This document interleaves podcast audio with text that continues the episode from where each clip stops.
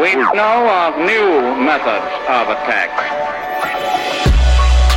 The Trojan horse. Ladies and gentlemen, boys and girls, comrades and companeros, welcome to yet another edition of the Fifth Column Podcast. I say yet another because I presume you've been listening for a long time. If you haven't, what on earth is wrong with you? But you're here now. Uh, who isn't here? Uh, Camille Foster. Why? Um, I, I don't know. He sent some very cryptic email. It had the phrase white privilege in it, and then we haven't heard from him since. So I am taking over the beginning bit of this, and I'm here um, with Matt Welch, not as somebody who I was on a trip with last week thought was Matt Walsh. Again, we always have to make that clear. Again? Yeah, I was sitting on a beach and they were like, "Why do you do a podcast with Matt Walsh?" and I was like, "What? I do?" And I You was just "Oh, like his glasses. Yeah, I like his He beard. apparently it, He's the Bob Seger of anti-trans. Uh, this writers. person who's who's the bane of my existence, and I'm sure perfectly fine for a crazy knuckle dragging social conservative. Um, he apparently was on Twitter today, uh, like uh, saying stuff as like as someone who's not a college graduate, I'm really uh, you know upset about the student loans. Oh, just like And- you. And someone's like, okay, we finally got the conversions, but uh, the difference was that he uh, used the phrase "smart guy" as a pejorative, which I Oh, I well, before we introduce our guest, let me also say that there is, I have a doppelganger um, with the exact same name. And I wrote a story about it one time for the Daily Beast. Um, and the other Michael Moynihan is, in fact, a neo-Nazi. Yep. Um, and he is he is also from Massachusetts, um, so that's also bad. And he wrote a book about Norwegian death metal, uh, which was actually very popular. It sold a lot of copies and was made into a, uh, a major motion picture that was produced by my former employer, actually. And uh, that's uh, I lived in Sweden, in the Norway, Sweden. It was enough to confuse a lot of people. But uh, I am not a neo-Nazi. Matt does love trans people, is in fact trans himself, and uh, as is our guest tonight, our first trans. Is that is that true, Matt? The note that you sent me, the Chris Stirewalt. Is, is that? Oh no, it says he's from Wheeling. Oh, this sorry. Is, this That's is a supposed to be. I read that wrong. This wasn't released in Discovery during the lawsuit, so our the text messages so are much still we can't talk about. Yeah. So much. We, we promise we're not to make Chris Stirewalt, who is now a senior fellow at the American Enterprise Institute, uh, was then, uh, I think, a the political editor, the political editor, The. or a, a political editor. I think the, right, Chris? At Fox News? Yep, I was. I was the politics editor for the Fox News channel. I worked at Fox for more than 10 years, and uh, th- those things are all true. And Joe Biden is president because of him. He called uh, Arizona for, for, for Joe Biden. We had we had the electoral votes locked at 1211 Avenue of the Americas Yes. and then gave them to Joe Biden. It was I want to tell you the ca- the cash nice payout you. is better than this sweatshirt would indicate. I'm I keeping would- it Yeah, low key. I- I- Keeping we didn't want to say anything, but Yeah, I wish it was a video podcast. But uh, Chris also uh, wrote a book, uh, a very good book, by the way. Yeah. Matt and I have discussed it. And Matt actually did a long C-SPAN interview with Chris, which you should go watch, um, uh, called "Broken News," with the subtitle "Why the Media Rage Machine Divides America and How to Fight Back." Why don't Matt Welch? Why don't we start there? Should we talk about that? why the news is broken because that's kind of what we talk about all the time in this podcast. So I want to know why Chris Stirewalt thinks the n- news is broken. And I know And it's a also- big, big question, but uh, let's be can- clear, people. He also um, was fired because of the aforementioned uh, Yes. uh, uh, calling of Arizona early. So we'll get to that too. That's I was just definitely- laid off, and I think the news is broken now too. So- definitely in the news, and he writes about it a bit in his book too. But let's let's let's broaden that thesis. Go, Chris. Go, Chris. Why is it broken? Well, um, I don't know what all has come out in all of the filings. Uh, I, I rely on my friends to send me the uh, the appropriate passages from the lawsuit, so I don't know which part of what is out. Uh, but I will say this, um, and I'll speak for uh, Bill Sammon, my old boss, and for uh, the other uh, guys and gals on the decision desk it feels really good to be vindicated in this way. Uh, and it feels really, you know, we knew that we were uh, isolated inside the company uh, at that time, but we did not know how isolated we were, and we didn't know the pressure that was being applied internally against us. And it was uh, freaky to read some of it. uh, and it, but ultimately very gratifying um, because uh, you know, look, I am not. Uh, I do not hold myself out, and I try to make it clear in the book. I'm guilty of everything that I point out as problems to one degree or another in my life. I have made all of the mistakes that I talk about in the book, and all of the trends that are uh, that that I decry in the book. So I don't hold myself out as the exemplar, but um, you know, doing the the basics right. Uh, sh- that should be, I guess, the corniest way, the corniest possible way that I can put it is that to maintain trust between the audience and the and the news outlet, there has to be protection for people who are doing their jobs, right?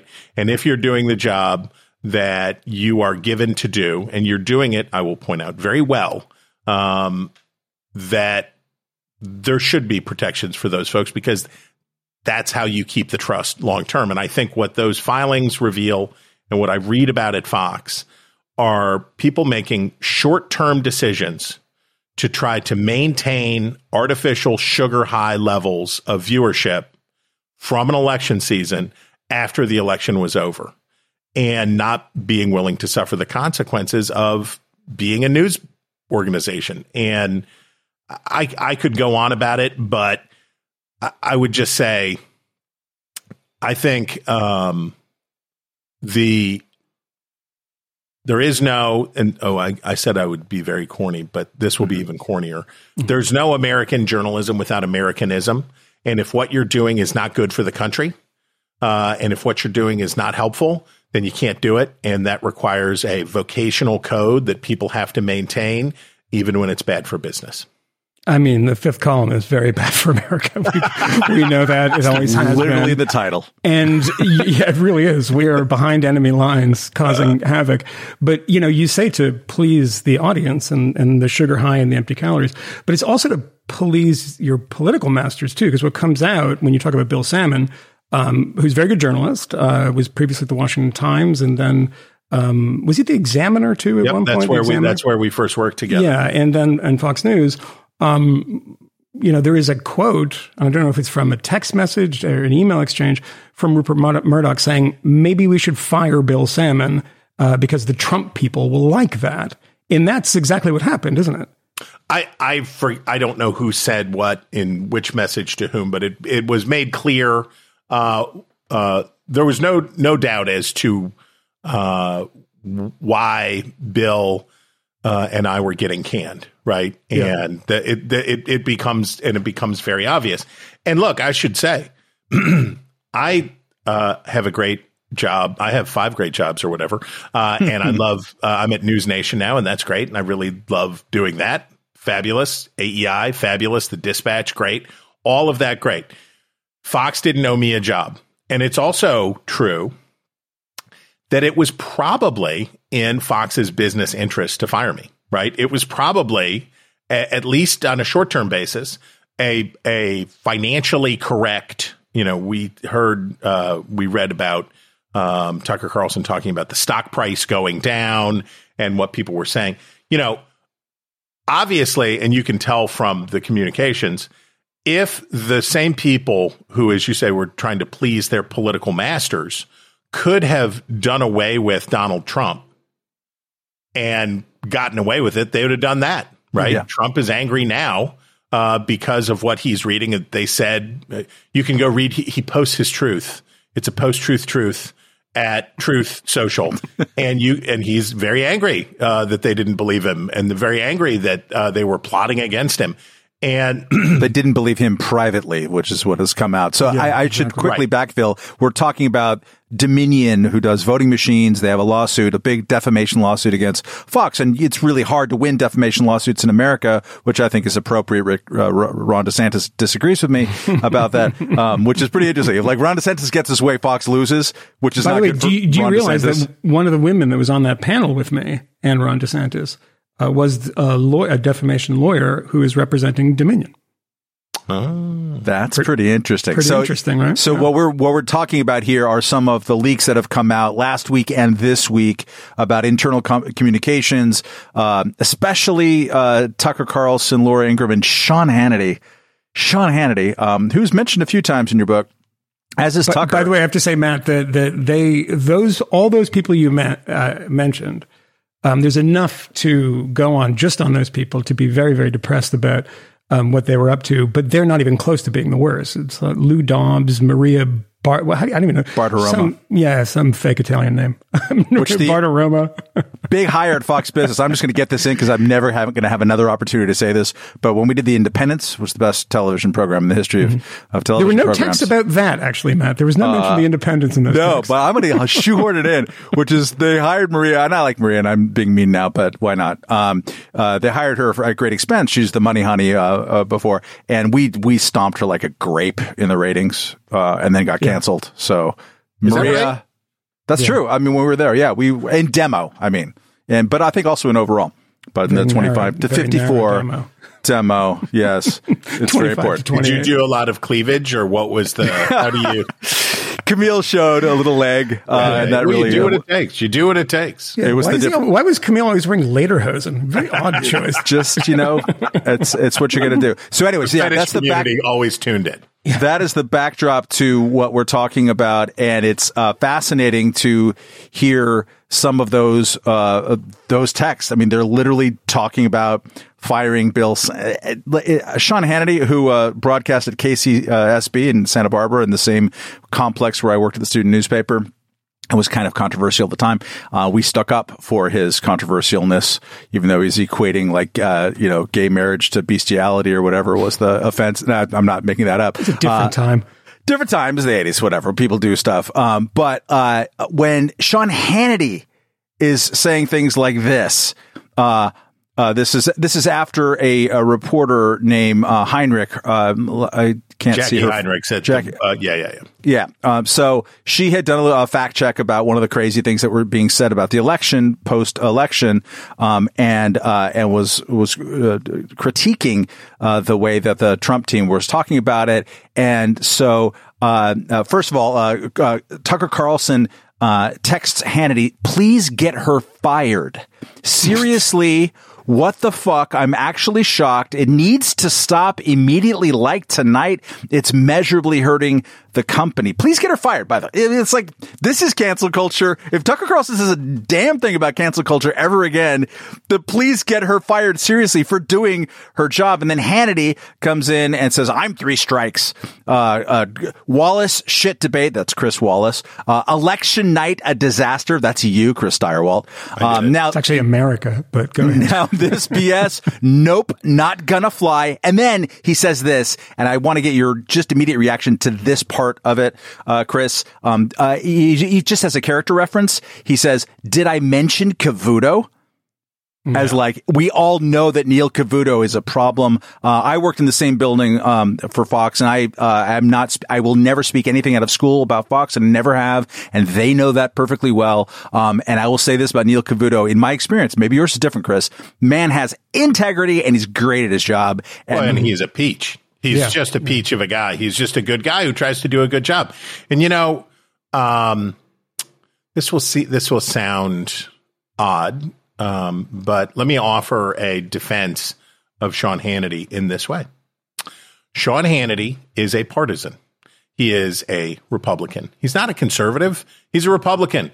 If Mitt Romney was president, he would be saying every day what a great job Mitt Romney was doing because Sean, and maybe it's negative partisanship, uh, but he's a Republican, right? He loved George Bush.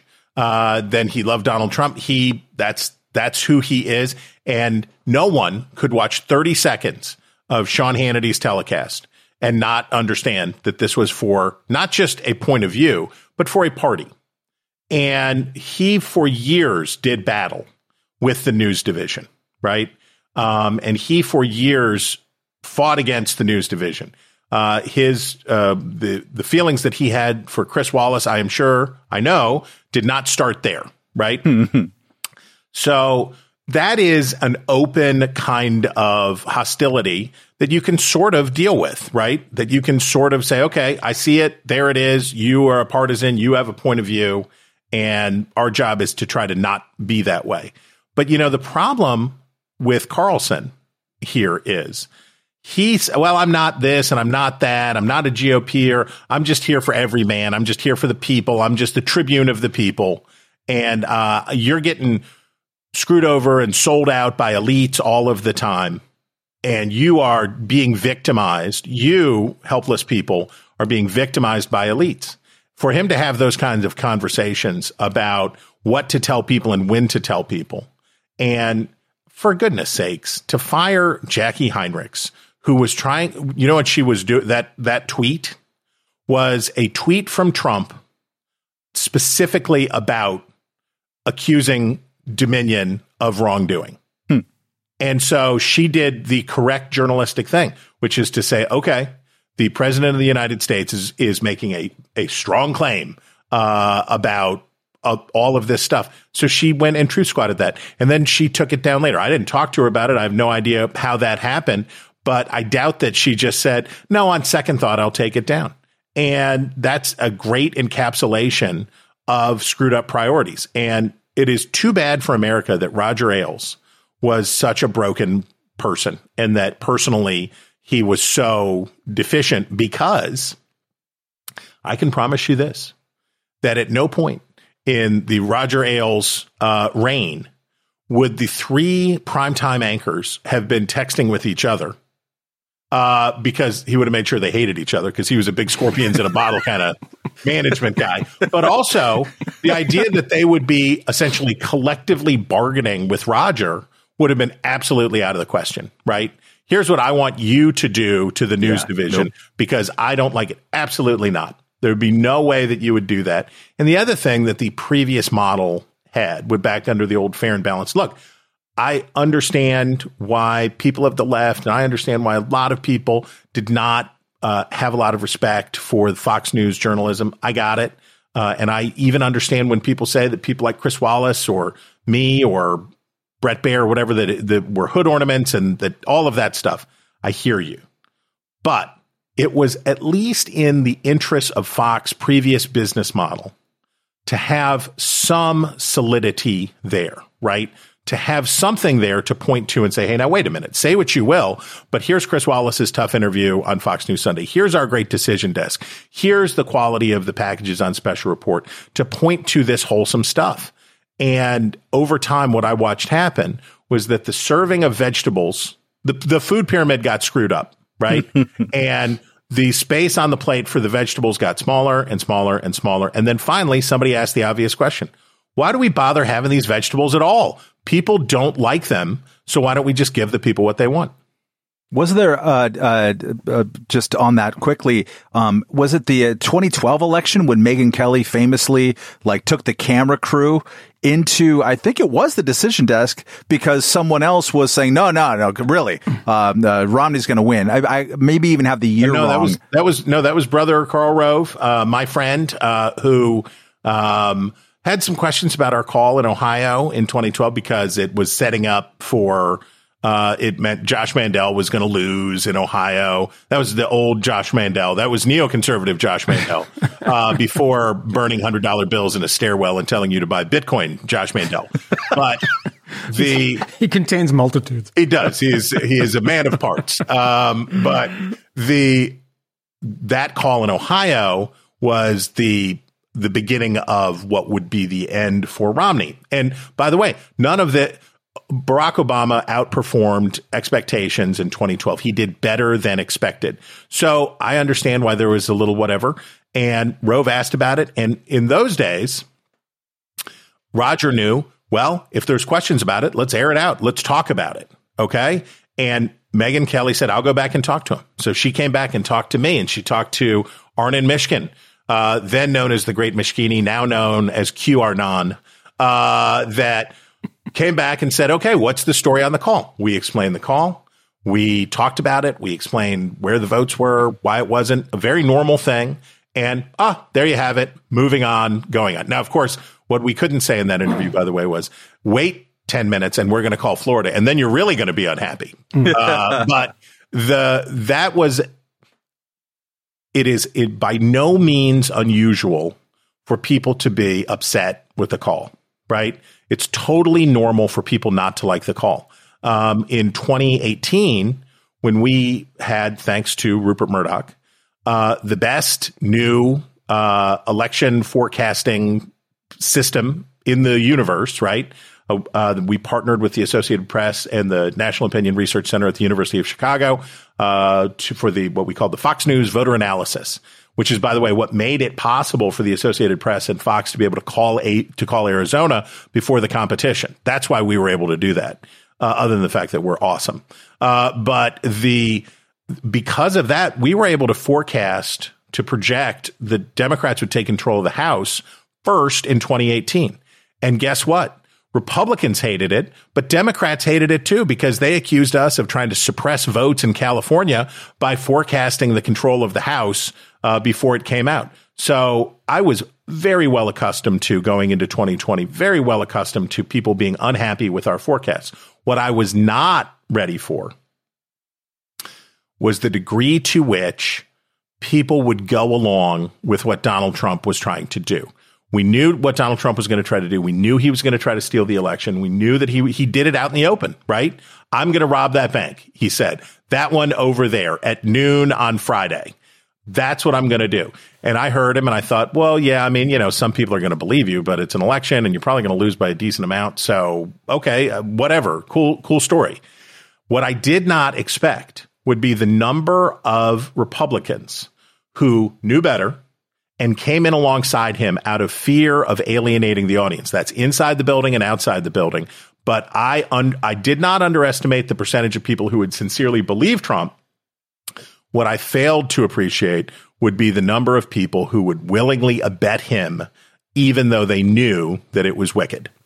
This is something you see all the time, though, isn't it? I mean, not only with Fox News. I mean, Matt points out some of these texts from Tucker Carlson and uh, Sean Hannity and people saying, let's do something about uh, Jacqui Heinrich, right? Uh, yeah, Jacqui know, Heinrich. Doing yep. some um, reporting, actual reporting and fact checking. Uh, but at the same time, in in, in the, the, same kind of you know passel of papers and documents, you find the opposite text messages from people saying these people are fucking crazy. Yep. Right? Yep. Rudy Giuliani is insane.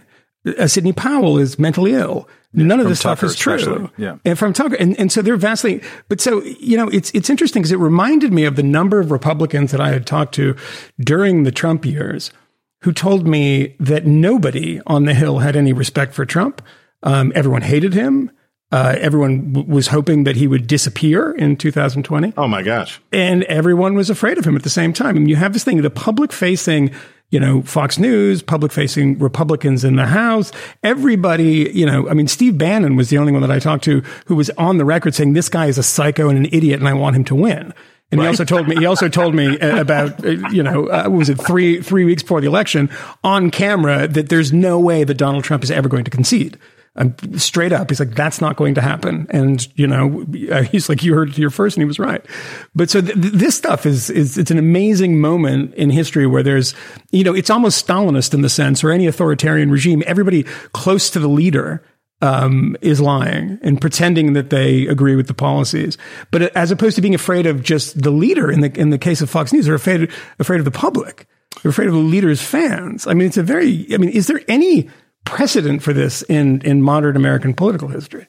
Well, uh, look, I I think this is a matter of degrees, right? Yeah. Um, so there's always some degree of how many Democrats who thought that Bill Clinton was a really vile person would say off camera, well, you know, I mean, my gosh, a 21 year old intern and a, you know, a Cuban cigar. This is you discuss. What do you, you know, you can't do that. Yeah. And then in public, would, those cigars are illegal. Exactly those that it's it's a Treasury Department issue. Exactly. Um, OFAC.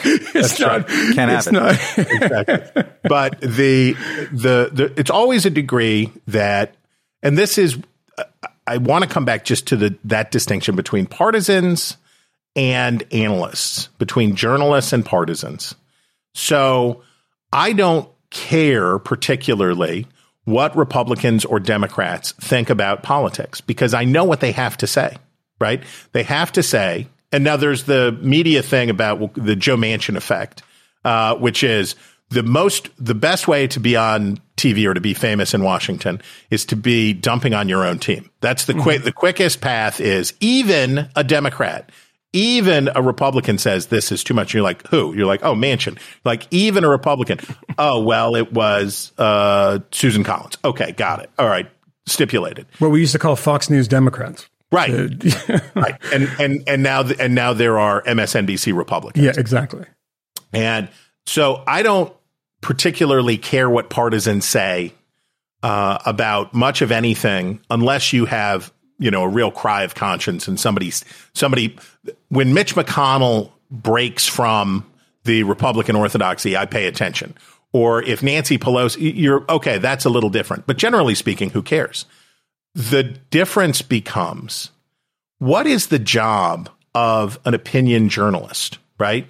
So if the job of an opinion journalist is just to get a party in power or just to affirm the points of view of one person, then they're indistinguishable from partisans because the difference is supposed to be that you can count on these people. You know, the, I always say the difference between the news and entertainment is that in the news, sometimes we have to tell you what you don't want to hear, right?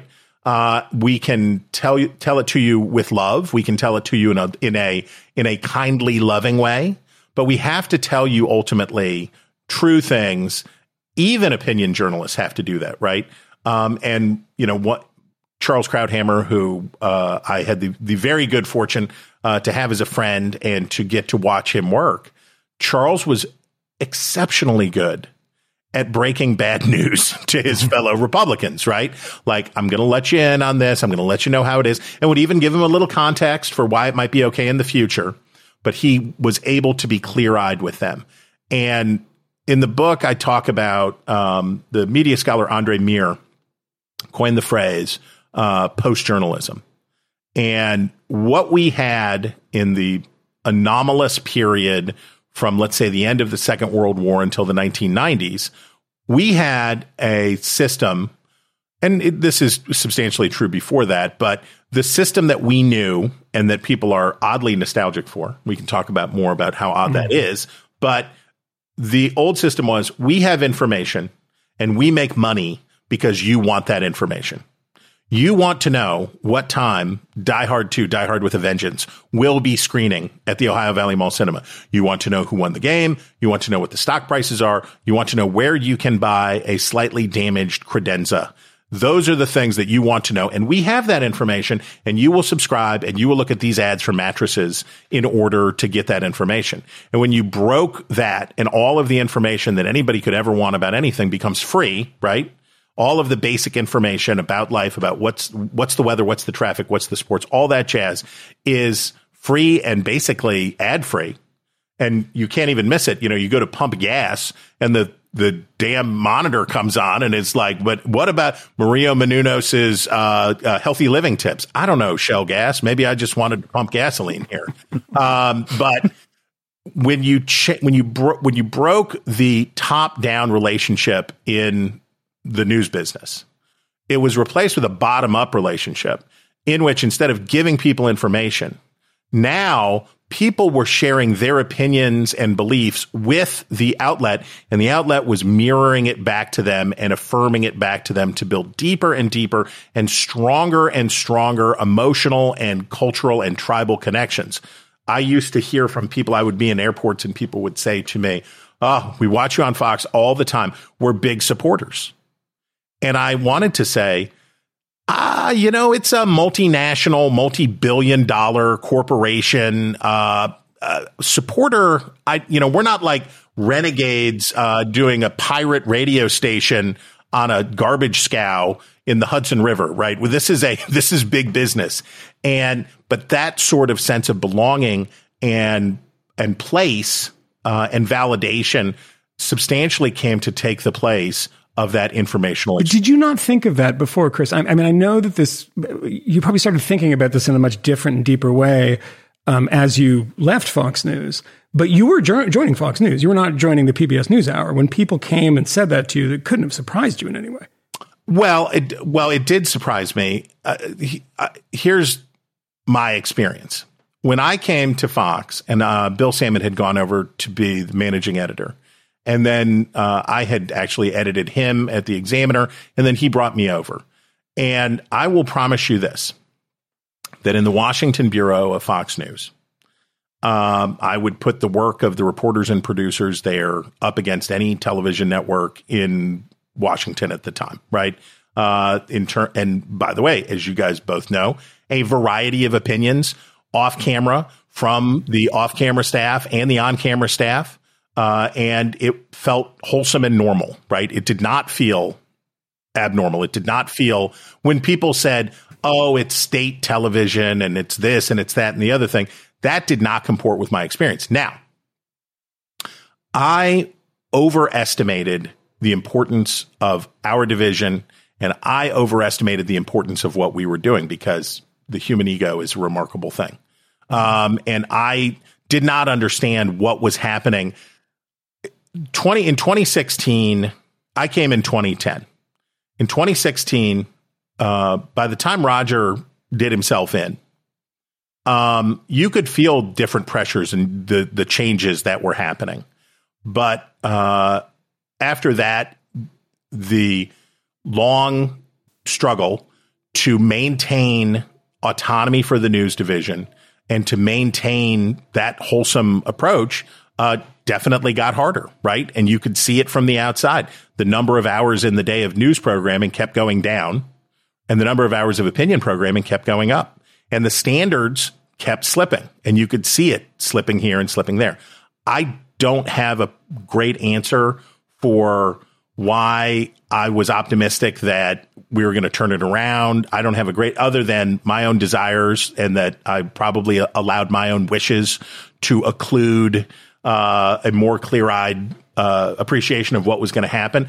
But I really believed that after the 2020 election, I had great relief attached to the 2020 election because what I thought was going to happen was that the uh, unsettling trends that I had seen in the network and the direction that had unnerved me that with Trump out of office and that that wholesome and important reforms would be made and that the news division would be reempowered and that good stuff would happen. And I was probably naive to think it, but maybe you can understand why I wanted it to be true. You talk uh, about just now um, the kind of the degeneration of media to become a kind of uh, ideological or partisan uh, comfort food. Um, it protects you. It's an envelope. It, it, it, tells you that you're on the smart team and those people over there are trying to ruin America. And there's not a lot of space for dissonance. And this comes up a lot in the texts. People are, are, who are uh, kind of against the news division and what you guys did are always talking in terms of like trust. You know, we, we have this trust with the, with the audience. And so we can't disrupt that by telling them the, the truth. They say the trust. They don't say the truth part, uh, precisely in that sense. But one thing that you say in your book, which I really appreciated, um, and which might seem a little counterintuitive for those who are listening to a podcast that does a lot of media criticism, that is interviewing someone who wrote a book about the media, is that um, you think media criticism is a big part of that problem that I just described. Can you talk about that? Uh, Lord, yes. Um, the I think my joke is that uh, media criticism is like asbestos abatement. Um, it's hazardous. Uh, you need special equipment, and you should probably leave it to the professionals. Uh, a lot of what passes as as news coverage today or news analysis today is media criticism, which is just absolutely um, a diversionary tactic. So we'll take the the clearest kind of example. Donald Trump, you know, clubs a baby harp seal to death uh, in the Rose Garden.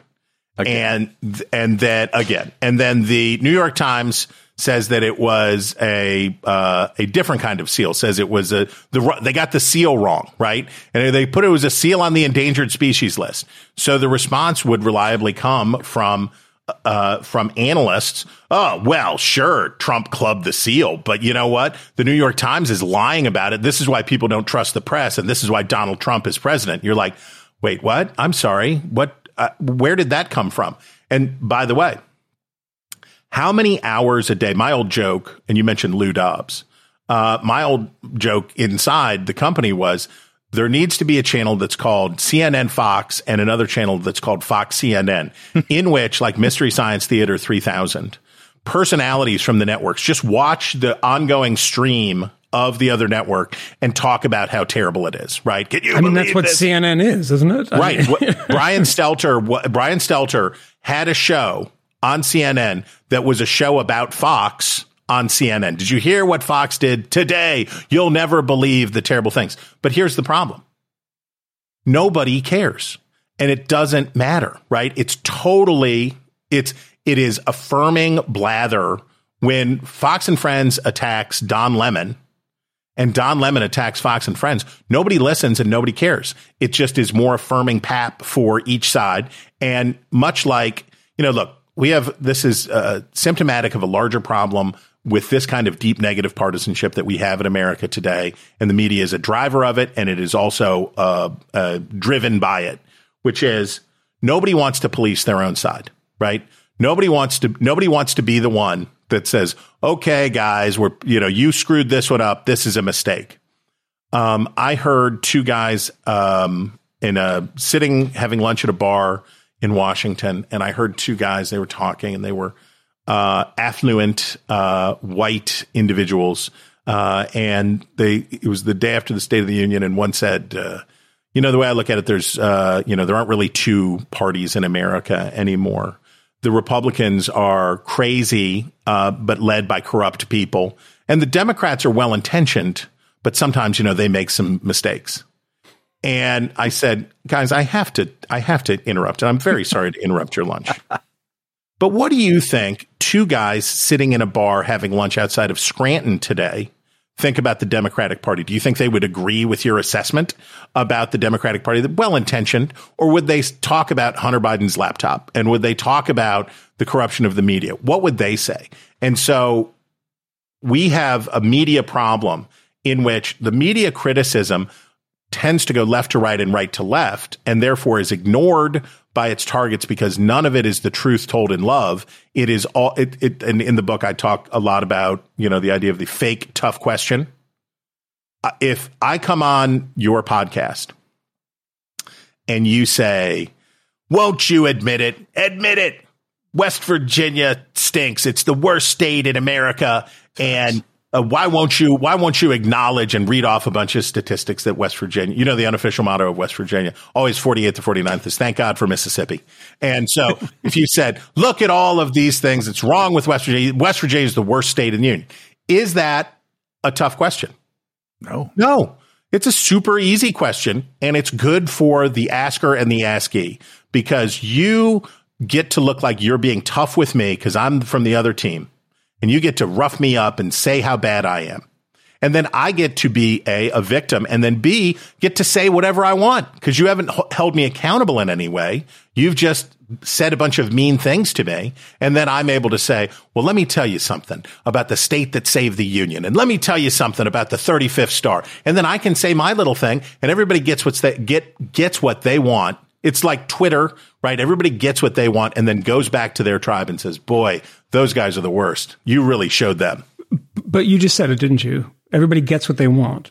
Right. This is what people want, isn't it? It's demand. Yeah, totally, absolutely. That's the the as I as I uh, traveled as uh, West Virginia Senator Jennings, Rand, Re- Jennings Randolph would say across the breadth and width of this great nation. Uh, I get the same question every time. I'm very encouraged by the success of this book for a lot of reasons, uh, including increasing the chance that my children will be able to get in the, uh, go to the colleges that they can get into. Uh, I'm I'm very pleased about a lot of things about it, but the thing that pleases me most is that I get to see a lot of Democrats and a lot of Republicans and a lot of left and a lot of right because people know that it's broken and that we're in a screwed up situation. And then what do they say? Okay, well, what are we going to do? You point out everything that's wrong with it. What are we going to do? And I hate to say it, but until individuals like this is a, a this is a demand problem, right? That can only be truly addressed with a demand solution. There is a lot, and, and it is a noetic problem in that way, but there is a lot that can be done. And I hope this book is a little tiny molecule of doing it, but a lot that can be done to encourage better, more, I know the corn factor is high, but more patriotic uh, decency among people. There are a lot of things that you or I, any of us could do that we know would be get a lot of attention, would be salacious, would be whatever. But even beyond being outside of journalistic ethics, it'd be bad, right? It would hurt people. It would make life worse. It would not be an acceptable way to make a living. It would be uh, inappropriate. And I think that awareness has to continue to grow.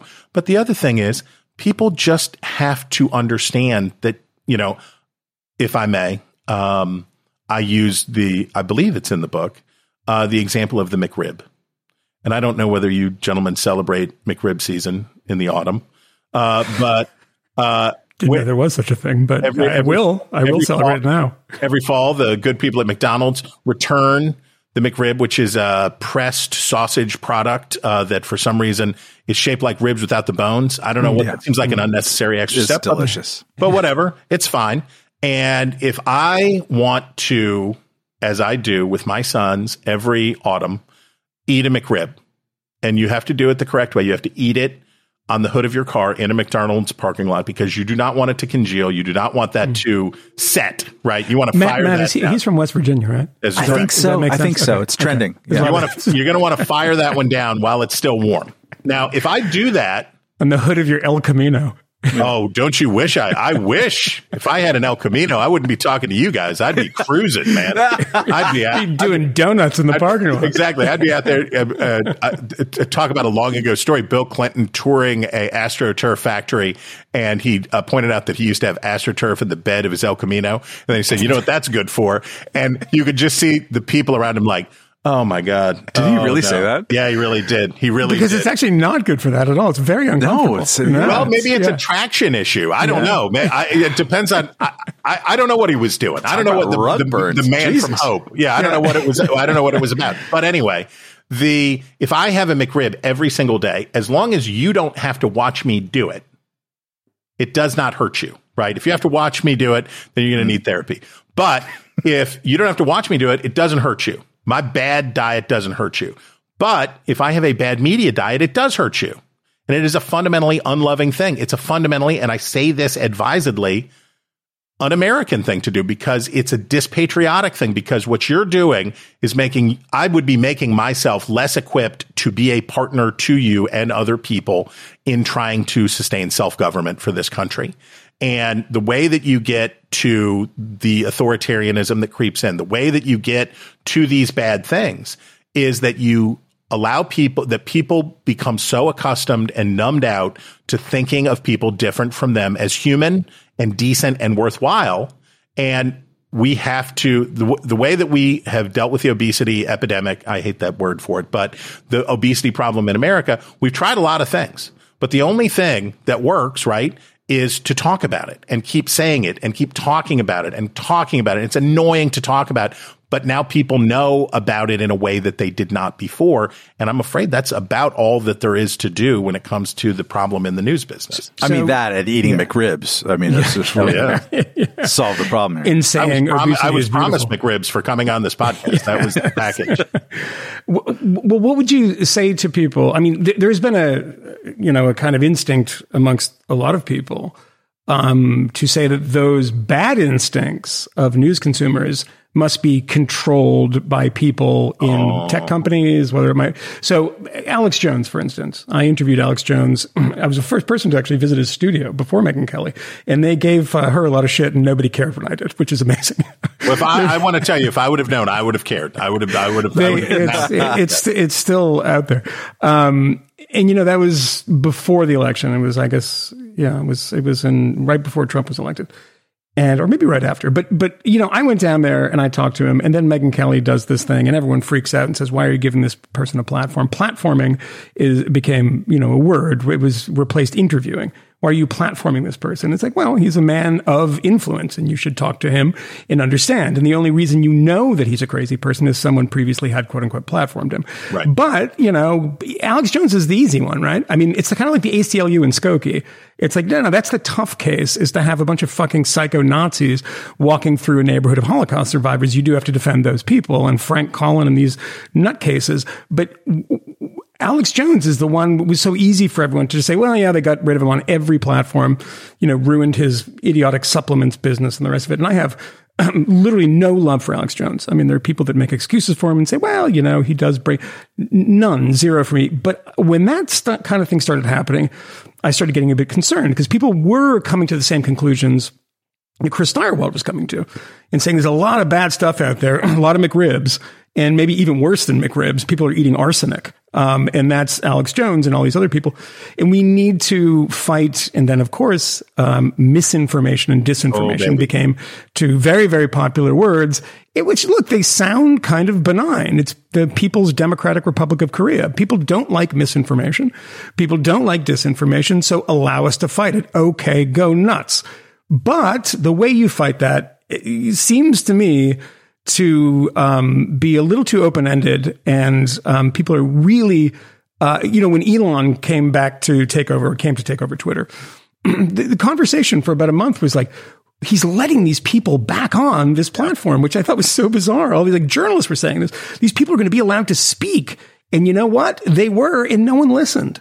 No one, really, no one was listening to a lot of these psychos. Um, and so I don't know what, what you make of this, or if you think that there's, you know, good intentions there wrongly implemented, or that, you know, not a bad idea. Uh, bad idea. Uh, ba- um, Molly Jong Fast wrote a piece recently in which she said that you can't treat Ron DeSantis like a regular Republican. He represents a different kind of threat and therefore must be covered. He, it's the same Trump argument, right? Yeah. Uh, this is the one that, um, why am I drawing a blank on the New York Times former media columnist? Um, but wrote the piece in August of 2016 about Trump that basically gave the permission slip to reporters to cover Trump in a way that they wouldn't cover other people because he because we, and the remember the the companion word to platform is legitimize. Yeah. Mm-hmm. You're legitimizing. You can't legitimize him by covering him in this normal way. Now, by the way, part of that points to the wrong ways in which coverage worked in the past because it was supposed to be it was it was cozy, right? It was supposed to be this cozy relationship with people who are deemed to be okay.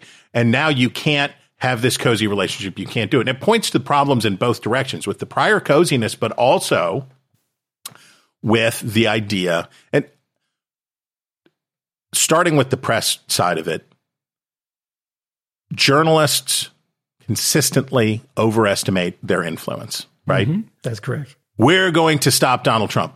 No, actually, what you'll do when you try to stop Donald Trump will be strengthen Donald Trump. When you throw the rule book out the window to fight Donald Trump, what you're going to find out is people already don't trust you and they already don't like you. And the only thing that people who might vote for Donald Trump, persuadable Trump voters, will take from the New York Times hating Donald Trump is that Trump is probably onto something, right?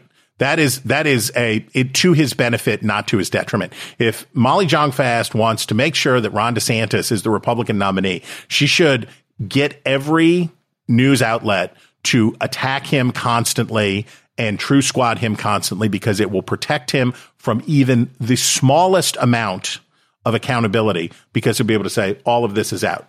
Um, the pseudoscientific phrases misinformation and disinformation invite people to believe that these are taxonomic terms that can be used to define specific things, right? So we know that knowing falsehoods put forward to distort people's understanding. Okay, that's disinformation, right? You can say that if uh, somebody puts out the wrong date for the election uh, and says that knowingly, okay, that's what it is. But so quickly, so quickly you get into the subjective space of news judgment and opinion and speech, right? You get there instantaneously. The things that uh, recently I saw, there's a misinformation clearinghouse in Britain that got money from the United States State Department. And, And it- attacked Matt Welch's magazine. That's right. And on the list, and I was like, well, what's on the what's on the misinformation list? And it's like Reason Magazine, really? Reason the uh, the uh, They love drugs too much. I, I was I was going to say the 500th uh, uh, decriminalization article is the one that finally took them over the top. They're like, no, they must be stopped. Thousandth Yeah. to you, sir. Re- restore the war on drugs. Stop Reason magazine. But the, Another kilo article. Oh, exa- the, the the subjective nature of these things. Look, our media people say I've heard it said many times. It is not uh, a necessary precondition of free speech to allow misinformation. It is. It surely is. And just as you will, if you have free association, you will have faction. If you have free speech, you will have misinformation. It's just true. People are going to be wrong. People are going to lie. People are going to do all of that stuff. But no one, look, I 100% affirm the right of Elon Musk or Google or whomever to do whatever they want to do with their stuff. If Elon Musk wants to have Donald Trump on or not have Donald Trump on, he ought to do whatever he wants to do. It's his company. I don't care. It's his business. But the what we saw in Twitter before Elon Musk of the government through a back door using a national security pretext to say, let's just work together on how you're going to do this, right? Let's just we all, we all want good things for the country, don't we? And you can certainly see that there is precedent for it in the past where and I have been part of this where you get a scoop, you have a story, but you know that it could be consequential. Uh, you know, could have an effect on a military operation, could have effect on a, a criminal investigation. So before you publish or before you take it to air, you go to the agency and you say, let's make a deal, right? Like we don't want to, we don't want to, we don't want to upend something here, but we have this information. How are we going to get this out and do it in a responsible way? So I'm not saying there's no point at which ever any uh, publisher ever has those kinds of conversations. But the misinformation and disinformation standard uh, is an impossible one. Uh, and anytime the government has even a arm's length relationship to it, you are in broad, deep violation of the of the principles of the First Amendment as written, as understood from the beginning, because they knew about this stuff when they wrote it. Fun, quick fact about the Global Disinformation Index, the GDI, uh, as Robby Soave at Reason uh, wrote today between writing his three uh, decriminalization articles of the week. More so- kratom. They have they have this board of advisors on their website, including Anne Applebaum, and and Robby was kind of busting your chops a little bit, and like you know, say what you will about Anne Applebaum. Um, and uh, her her connection to the, the you know the Polish nation, um, but uh, you don't expect her to be a total hack. You just expect to disagree with her in an honest way. I, I at least I do. Yeah. Um, and she's like, I don't have anything to do with those people. They contacted me once in 2018. Wow. So they have her listed like as an advisor or something like that. And it's disinformation. It is literal disinformation. You know, it's on funny. Disinformation. I mean, disinformation is just lying, right? I mean, that's Right. because it, it becomes Intentional lying. It's intentional lying. I mean, it, it becomes uh, essentially the, the the distinction between the two becomes a defamation case, right? Is that did you know that you were lying? Because that's the important standard. Because if you don't, and a lot of people don't, I mean, th- that is therefore misinformation. You don't know you're peddling this stuff, which is basically American politics and global and the, politics. and the scientism that has come into this, right? And the belief that these are that hard rules can be made. And by the way, one of the reasons that it is important for us to find a market facing, market driven, aspirationally fair kind of I'm all for patronage journalism. I uh, I love the scene in Citizen Kane where uh, Charles Foster Kane's uh, you know his trustee comes to see him uh, at the Colorado paper wherever he is that he's publishing his first rag and says. You know, do you know that you lost a million dollars last year? And he said, yes. And I expect to lose a million dollars this year. And I expect to keep on losing a million dollars every year. And if it keeps up like this, I'll only be able to keep it up for the hundred years, for the next hundred years or so. And I wish that Jeff Bezos, instead of sending his mistress to space, wanted for the Washington Post to be a spectacularly good newspaper, right? I Wish I could send my mistress to Spain. I, but would you visit her? The uh, no, because they don't have a vehicle to come back from Mars yet. So um, but the I wish that Jeff Bezos' midlife crisis was to have said, Washington Post, don't worry about any clickbait. Hire the best, do the best. And I don't care if it's left or I don't care if it's right or I don't care if it's whatever. So I have no beef with patronage journalism, but it's not sufficient. And the reason it's not sufficient is that without aspirationally fair kind of news, without a place for Americans to go where the news judgment of the people involved matches up with the business model, you are not going to have those important independent voices. There are terrible problems with the crowd facing post journalism problems of audience capture. Huge problems. The effulgency of that in the Fox News story is real. And there are problems with patronage journalism, and there are problems with all of that kind of stuff. But they can balance each other out. What can't be balanced out, and this is one that really concerns me, is there is a push year after year after year to subsidize journalism, to have the federal government get involved in the news business, and to start and the uh, this uh, this Frankenstein bill that Amy Klobuchar pushes year after this. You know, this will be the third or fourth year that they come back, and there's some parts of it that are okay, uh, the allowing uh, news organizations to basically collectively bargain with the platforms. I I got no beef. We've got screwed up antitrust laws on this stuff since you know the time immemorial. Make that change. That's fine. But as soon as you get into subsidizing news, Yeah, no. and the federal government doing it, that leads to the very, very dangerous place. And the appeal of it, as uh, you absolutely identify, which is it sounds right. Who would be against limiting disinformation? Who would be against limiting misinformation? And uh, it, that's that is not a place that we want to allow the government. and who will be defining those two Exact- terms? Too. exactly, So that's the exactly. problem. Uh, Chris, I, I didn't get a chance to ask you this on our C-SPAN uh, talk, uh, but one of the uh, criticisms, probably the criticism that is fair-minded of uh, what you did in Air, in Fox in November of 2020 and with the Arizona call, is that um, you were right, but you were too early.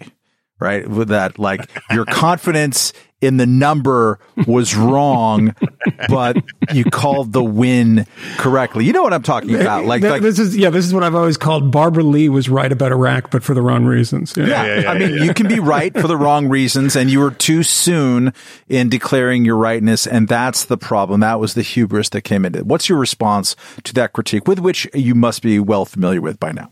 Well, it's not true, but what if it was, right? Let's let's say that it was true. Yeah. And let's say that somehow Arnon Mishkin uh, and me and the whole Nerdquarium uh, w- just blew it.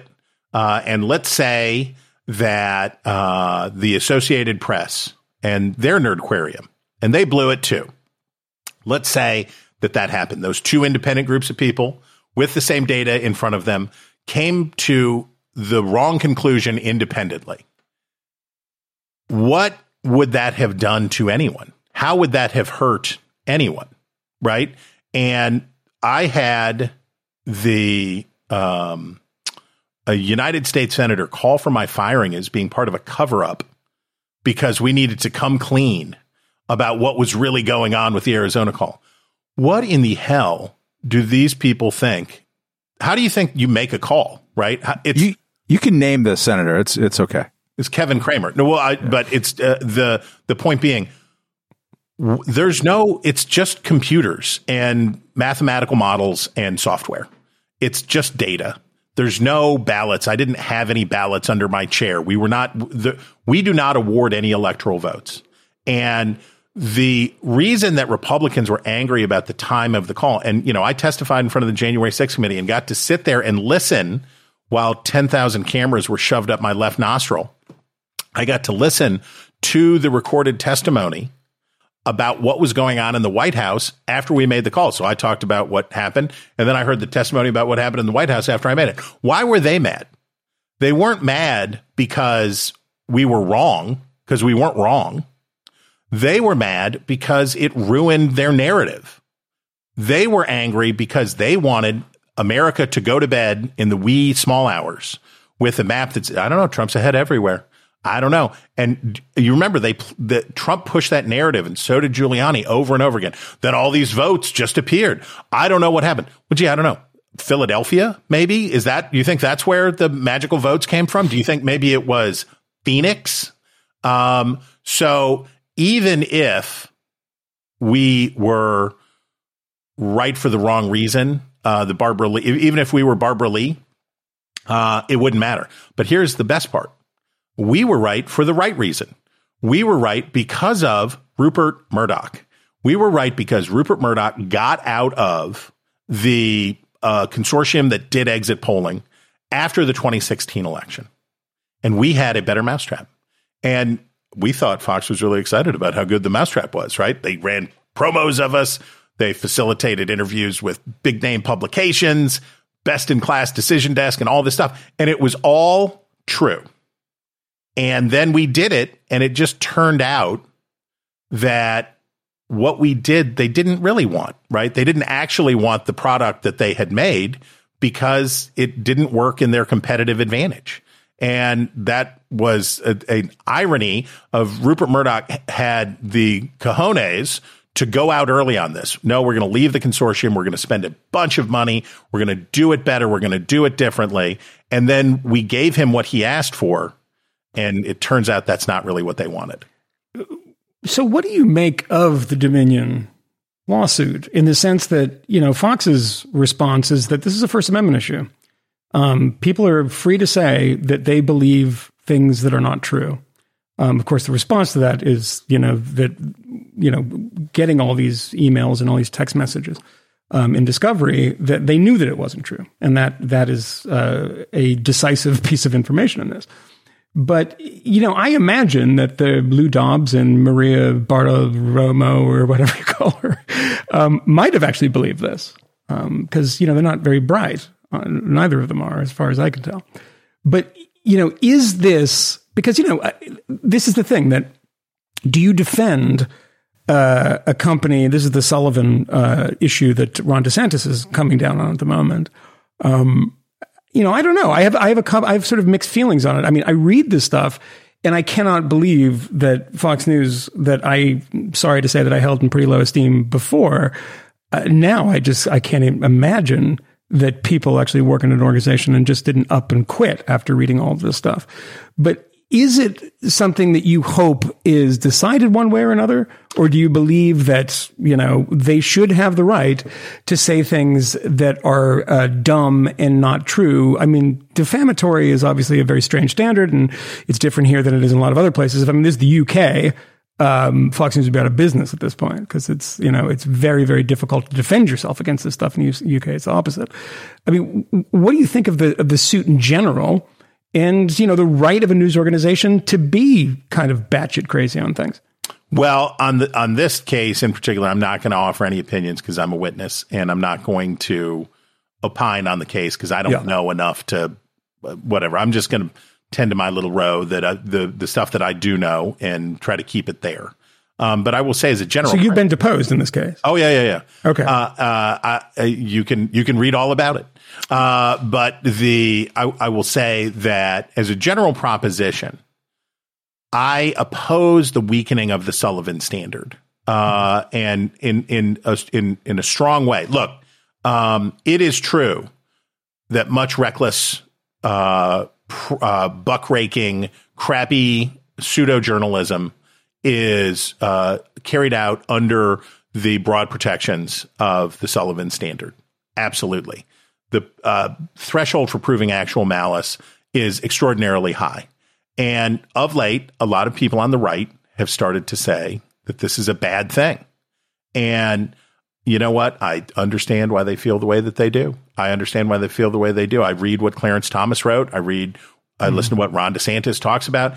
And if the argument is, that Republicans or the right are disproportionately victimized by this, then it's time to take action and start to hold these companies accountable and blah, blah, blah, blah, blah.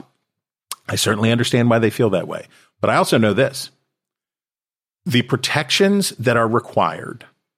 So in Arizona right now, there is a county official in jail awaiting trial for murdering an investigative reporter who was uh, trying to expose a. in Las Vegas. Right? Yeah. Oh, yes, Las Vegas. I'm sorry. Yeah. Uh, the, in Las Vegas from uh, the uh, Las Vegas Review Journal, yeah. Uh, and for trying to expose corruption in this guy who was a, Cl- a Clark County official, and the these questions that we're dealing with about big organizations nationally and all of that stuff. Um, but this is not the first piece of litigation that I have been a party to in my journalistic career, right? I have been named in or called to testify in lawsuits from West Virginia to national level and back and forth and up and down. And I got to say that if you want to protect local journalism and if you want to protect independent journalism, they need these protections most assuredly. They most assuredly need these protections because otherwise, what's going to happen, right? Is that county officials, Ron, the Ron DeSanti of the future will say, oh, here's this little paper, or here's this radio station, or here's this website. And you know what? There's, by the way, a recent case out of Ohio. The Supreme Court declined to hear about a satire case uh, out of Ohio. A guy got arrested for his Facebook posts. We need, that's the level where those protections are important and necessary because you can easily obliterate dissenting voices uh, in the press if we lose the Sullivan standard. So I understand why it's problematic. I understand why people don't like it, but I do think it's a necessary safeguard for the kind of accountability that can only come from a free and protected press uh, on the local level. You mentioned the January 6th hearings. Uh, as you well know, Tucker Carlson is the recipient of a lot of January 6th footage. You actually write in your book about Tucker Carlson and January 6th, particularly his uh, very strange interview with Ted Cruz. Uh, can you oh refresh oh people? Can you refresh people's memory about that, and then maybe shoehorn that into your uh, feelings about uh, your feelings or your facts about uh, uh, Tucker holding this video footage, and kind of what that says about the the exact media moment that you've been talking about? Well, that's in a chapter where we're talking about how well, why am I saying we like I'm a politician? It's fine. Uh, it's fine. You that, contain that, multitudes. You ate a lot that, of McRibs, man. That's exactly. Um, I'm I'm eating for three. Uh, the parties filling the role, or the the press filling the role of parties. So in this sort of t- turned around telescope, we have these very weak parties that will not stand up for themselves and they are not able to execute the basic functions that parties historically have in the United States, right? For a variety of reasons, McCain Feingold, uh, Citizens United, we can list all of the reasons that got us to the point where these two parties are hollow shells. And partisanship has never been stronger. Weak parties, strong partisanship, because we we don't have to go down that rabbit hole. But when the press is doing the work that parties are supposed to do. Primarily, that is candidate selection and uh, issue vetting, right? Where, where, where do we stand on this? Where do we stand on that? Where's the internal policing? So Ted Cruz said that uh, he he described the January sixth uh, rioters uh, as terrorists, which seems pretty obvious, right? They were it was political. They were trying to intimidate. It was seems like fairly, eh, if if not textbook terrorism, certainly in the ballpark. And Tucker Carlson brought him on his show and shamed him like a dog. It was it was excruciating to watch, and certainly a measurement of Ted Cruz's willingness to endure shame. Right, like his his capacity for it is deep and he took it and he apologized and he begged forgiveness and he was sorry and Tucker wouldn't let him off the hook and he kept going and he kept going. People say that Fox is Republican or that MSNBC is Democratic. That wasn't good for Republicans, right? That was by no means good for Republicans at any level, in any way, or any branch of the Republican Party. But it was fascinating television. It was a good. It was good ratings. It was. It was that stuff. Uh, as for McCarthy and you know Kevin, the the Ted Cruz now must look at Kevin McCarthy and say, "Brother, not even I, man, not even I would would would eat that frog." Uh, if you are at a if you are at a place, you know what? You they should release all the footage. Release all the footage, let it all out. We can all go through it, and there can be 10 million narratives that'll all get siloed off, and nobody will listen to anybody else's read of it and all that stuff, and it's fine. But the idea, and this this is the perverse uh, permission structure that this siloing allows for. So when people said, I think it's not appropriate to give one media figure access to these things instead of to everyone. What was the response? Well, Democrats leaked all kind of stuff from the January, and the Democrats did this, and Adam Schiff one time, and you know that that's who was doing. And it's like, okay, I got it, I understand. But if the goal now, if the goal becomes to hold yourself only to the standard of not even the worst conduct of your opponent, but of your own imagined standard of your uh, opponent's worst conduct, then we're then we're totally doomed, right? It's a flat spin that you can't break out of because the only standard that you can set for yourself is the worst thing that you can imagine your opponent doing, and even that turns out not to be bad enough. But it's not even that bad, though, isn't it? I, I mean, this is just what people have done for years. I mean, the only for centuries. I mean, the only difference is that it was announced publicly. I mean, giving material public, uh, assumed to be public material, uh, to a favored partisan journalist is as old as time. You know, everyone does that, right? This, this is true. This is certainly true. Um, I mean, I'd prefer it was all just put on a government website and everybody else could, everyone could go through it on, the, on their own. You know? Right. So, but that's the thing is giving it as a trophy is problematic, right? When it's something that everybody should have and you say, and I'm giving it to you because you're a, you're a favored outlet is not a good thing. The leaking isn't a good thing. None of it's a good thing. Uh, I'm just say that the two wrongs don't make a right. I don't think that mm-hmm. the previous leaking makes this okay. I think that the probably the better standard would just be to do just let it out and try and try to move on and and do something more wholesome and and more um, less divisive around an already terribly divisive issue. Can I ask you one? We're going to let you go soon. We've had you for a while, um, but you know it's it's interesting because you know working at Fox and you you see this pre- up close. And I mean, I've seen this on the road for five years covering. Trump rallies and you know Trump supporters and kind of local Republican parties to watch the shift of Republican ideology that you know we thought that people agreed with when you know AEI was writing uh, white papers about monetary policy or about free market stuff, and seeing that shift, and it's in it's in everything too. I mean, it's just you know not just sort of populism, look at it in you know Ukraine. I mean, you can't. I mean, if you put this in a bag, took all the identifying features off it, and said, you know, this is ten years ago, and said which party was saying this about Russia or about a foreign war, et cetera, you wouldn't know. I mean, it's just it's it's all mixed up in that way. And to the point of, I think you made a very good point at the beginning of that. This is not. I mean, this isn't a conservative thing. It's a Republican thing. It's a tribal thing, and it's very easy to get people in your tribe to support a policy when you're repeating it all the time on Fox News, for instance, or on MSNBC. And you, I mean, look, the people uh, on MSNBC used to, you know, not be the McCarthyites.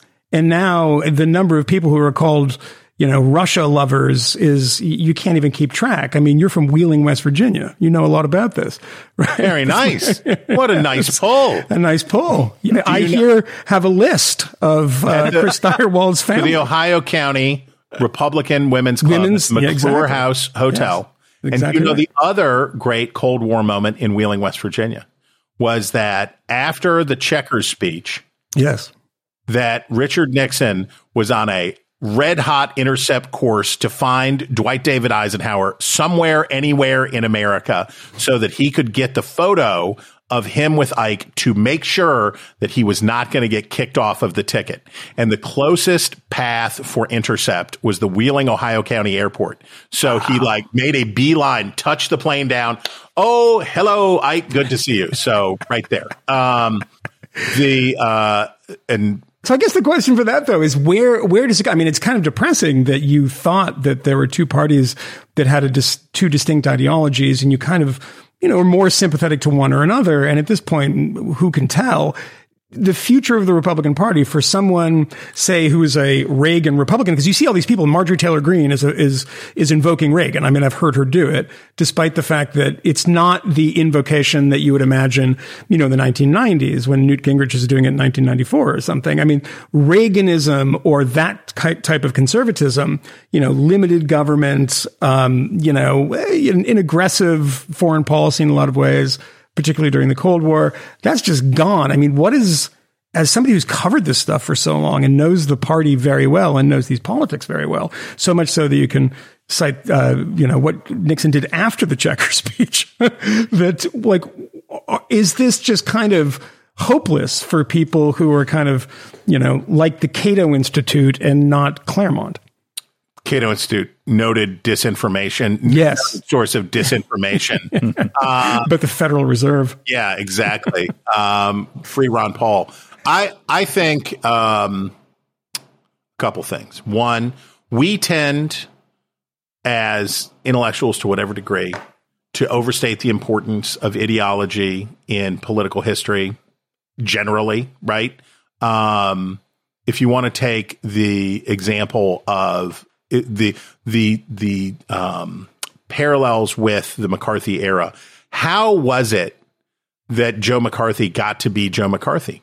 Mm. It was because in the midterm elections, he did something very unusual, which is he went out and campaigned against a couple of safe incumbents or w- incumbents thought to be safe. And when those incumbents lost, the Truman administration changed its uh, Korea policy. Ch- everything changed because the panic was on this guy's got the people on his side.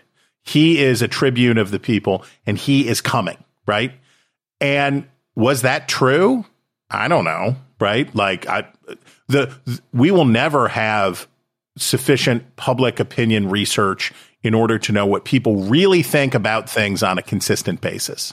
But we do know this that if you say do you stand with your people or those people? People will reflexively say, I will stand. You know, in the book, I talk about fundamental attribution effect, hostile media effect, and the social psychological phenomenon of, you know, human beings are, our superpower is coalitional. Our ability to build coalitions with people who we have never met and who we do not know, and to envision to to build uh, to work on cathedrals that we will never live to see completed, right? This is an amazing thing. But that coalitional strength comes with a serious cost, which is the, str- the quickest way to make a coalition is unified in hatred against other people. So, number one, I think a lot of we we are prone to think that ideology drives faction more than faction, more than we put the label on it after the fact, right? I think a lot of it is post facto. Um, if we talk about how Reagan built his coalition, you have the last moment, you have the sort of the last gasp of the Dixiecrats, uh, combined with uh, the uh, blue collar, whether you want to call them Buchananite or whether these were um, uh, uh, Wallace voters or whatever they are, uh, blue collar whites, and then you ha- all that was finally able to square the circle with the country club Republicans, that they could finally come up with that coalition the Reaganism that won, right? It, it is fortunate for Reagan and for Republicans that what he did worked, right? And that the tax program worked and that the deregulation worked and that we won the Cold War. And that was all very good. Um, but the people who were voting for Ronald Reagan weren't probably thinking deeply, not the persuadable voters were not thinking deeply about supply side economics. Mm-hmm. So there's that part. Then we think about Donald Trump. We think about the same voters who voted for uh, Barack Obama and Donald Trump. Millions of Americans who voted for Barack Obama and Donald Trump. They did not fundamentally change. They did not become racist. They did not whatever. The the thing I just always try to bear in mind when I do my work is there are a bunch of people who will always vote for a Republican and a bunch of people who always vote for a Democrat, and they will always figure out a way to rationalize why that was the correct thing to do, right? No matter what. Um, these are always Democrats and always Republicans. the thing that makes American politics uh, self correcting and the thing that makes American politics work is that the persuadable voters are the least ideological voters. So Barack Obama won a commanding victory in 2008 for a lot of reasons the Iraq War, Sarah Palin, blah, blah, blah, blah, blah. But ultimately, he won because people liked him, right? He ultimately won because people trusted and liked him. Americans will vote for very liberal people, they'll vote for very conservative people, but they always are voting for a person. Those persuadable voters put personality, they have low confidence in politicians to tell the truth. They have low confidence in politicians to do the things that they say they're going to do. So they pick the people. Hillary Clinton lost on the most important question in every election cycle, which is cares about voters like me. And she lost about it. She lost mm-hmm. it to the host of the Celebrity Apprentice.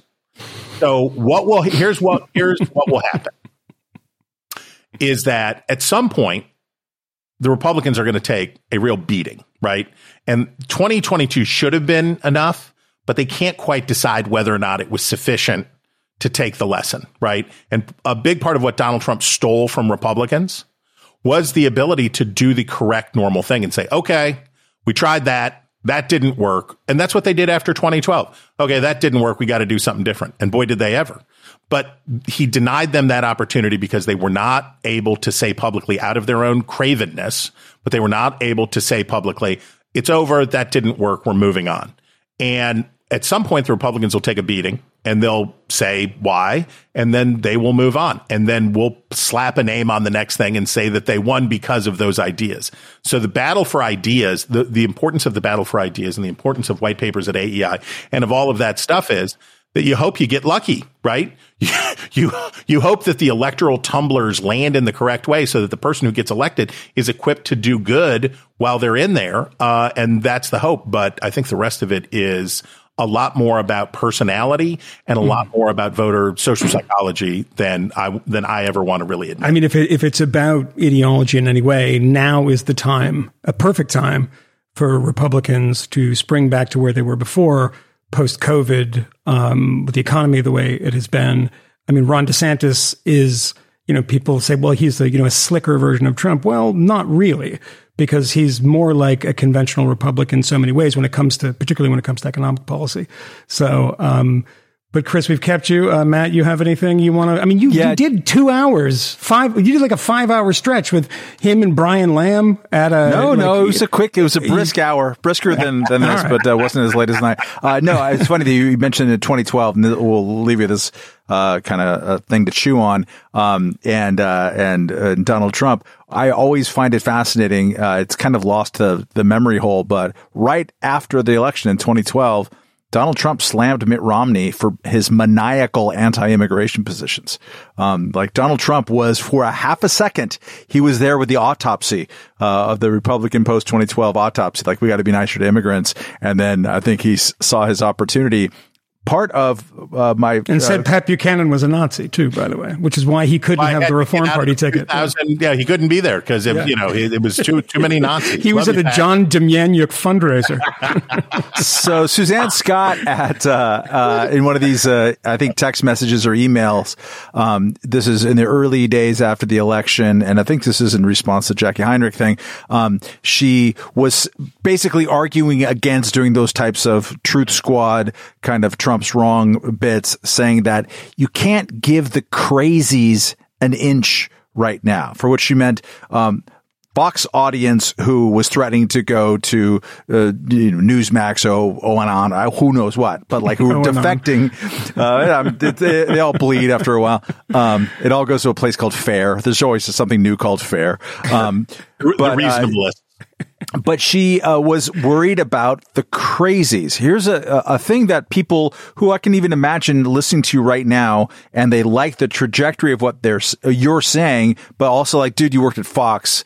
Come on, you didn't know. What people who are like that are are apt to say is that Republicans uniquely at this moment, asymmetrically at this moment, have a crazies problem. They are more scared of their crazies. The crazies have more sway in the party. The people who are around who might be brave aren't. They are Death Eaters or whatever. Read another book, I realize. Um, but like they they lack their own kind of thing because the crazies are more important, more functional uh, to the party, fundamental to the party than whatever is happening on the Democratic Party right now. Is that? Do you think that, or what's your response to that? Well, I think, uh, sure. I mean, look, I, I, I, I absolutely acknowledge that I'm sure that I could have uh, done done better and been better in my own life, and uh, I'm sure that's true. that wasn't where I was going with that, but well, go but, uh, no, I mean, like, uh, you know, I don't the the the um, you know, boiling boiling frogs, uh, et cetera, et cetera. But here's the problem with that kind of thinking, right? The problem with that kind of thinking is that it excuses people from policing their own side, right? So if what you say is that Fox, I, I went on uh, MSNBC uh, after I got fired, and uh, I can't remember the host name, um, Chris Hayes, basically wanted to argue with me and say that he was a better journalist than Sean Hannity. And it's like, okay, congratulations, bro. You you've done it. you have you you're a better journalist than Sean Hannity. And the that can't be good enough. So I when I talk about, you know, I, I I've done interviews where I, you know, I talk about what's wrong with the 1619 project uh, and how that's not dissimilar to what Tucker Carlson said about January 6th uh, in this way, which is if you tell people things that are really damaging about our understanding of America and the American project, if you say these things, you can say that you're brave and that you are a bold, you're, you're confronting these bad people, whether they be racists or whether they be black helicopter pilots or whatever, you know, the deep state, that you're confronting these bad people and come in the guise of bravery, but you're not being brave at all because you're telling people what they want to hear and you're being constantly affirmed and given millions of dollars or awards or whatever else. And everybody goes home and feels very satisfied that, yes, we have done the right thing. We have done a good job because we have been brave in the face of the bad people. My plea is for people to think more about how to remedy what is wrong with where they are and less about what the other people are. If you do not like what is on Fox News, do not watch Fox News. If you do not like what is on MSNBC, do not watch MSNBC. Do whatever you want to do, consume whatever you want to do. But the amount of time that people spend obsessing over what strangers are talking about and doing about is not healthy and it keeps them from addressing normal basic things on their own side. Both parties are very afraid both the left and the right are very afraid to talk about things that are wrong. You can talk about, and look, I, don't want to do like a abacus, like, well, it's this many on this side and that many on that side. I'm certainly willing to accept the supposition that the Republican Party and the American right is far more dysfunctional and far more divided against itself in this crazy fratricidal murder than the left is. It's it is considerably more intense and it's a lot weirder on the right right now. That's for sure. But I would point to what happened around defund the police, right? When we say we defund the police, we mean defund the police. Actually, what we meant was when we said defund the police, we meant increase police funding.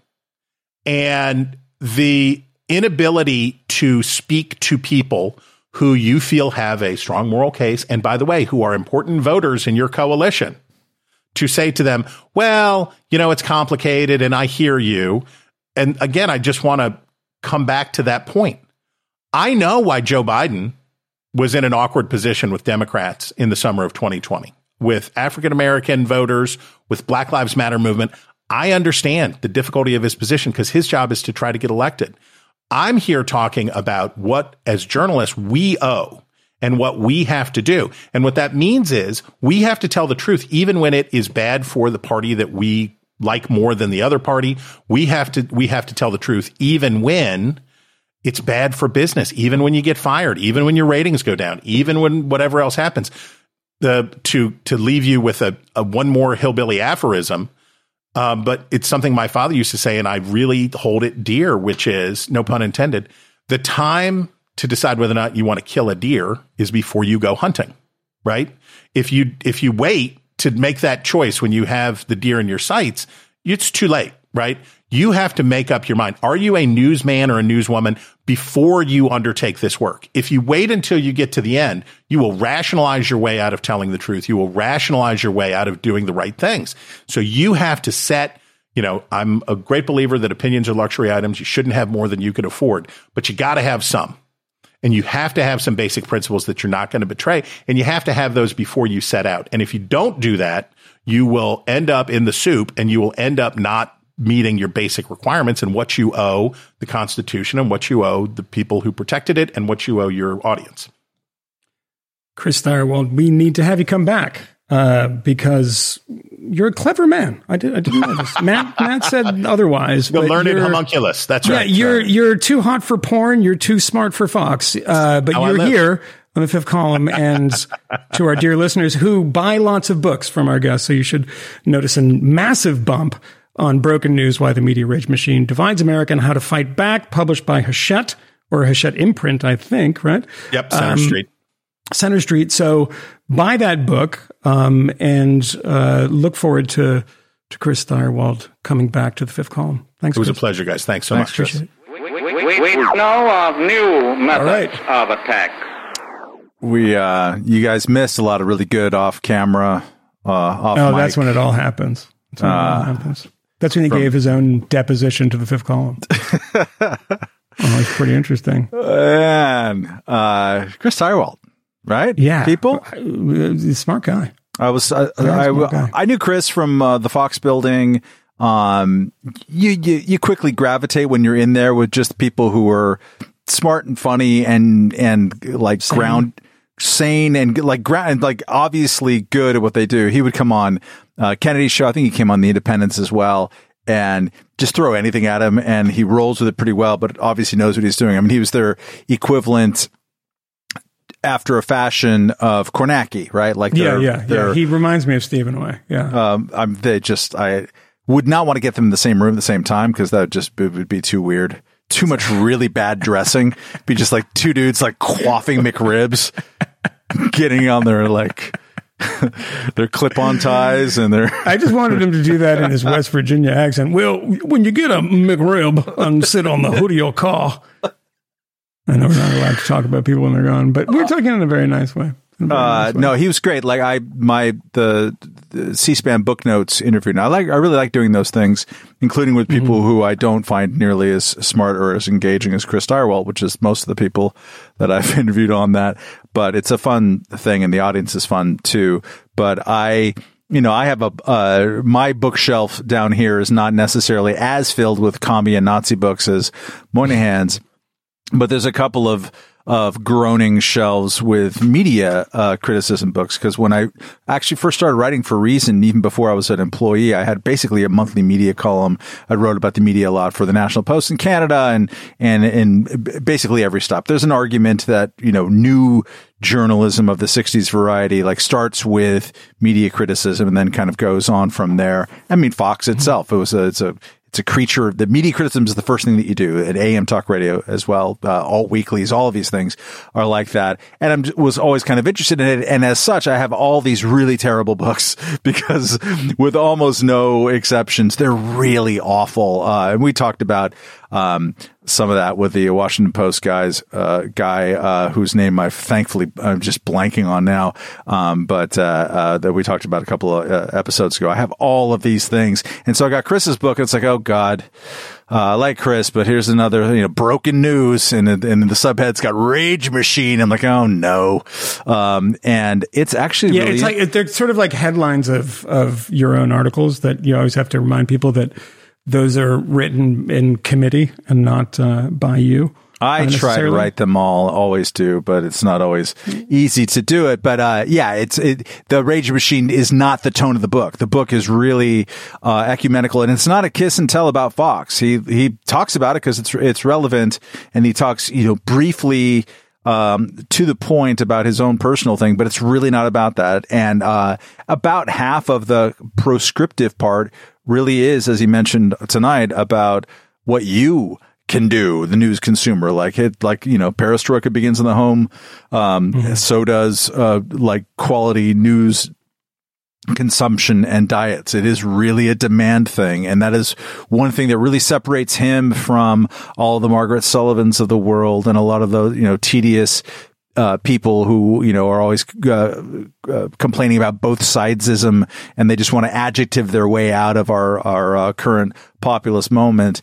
And Chris is more old school, but he also uh, has an appreciation that this is demand driven. This is a lot of the the one the thing that take away from the Dominion stuff that's crazy is just the amount of pure audience capture and audience terror there is, and it's really unseemly. Really unseemly. Yeah, I mean the, the headline of the New York Times, which is probably not what it's would would would you would have guessed by listening to what we just uh, said on this podcast, is uh, was something like uh, you know Fox tries to break with Trump but finds it difficult or something like that.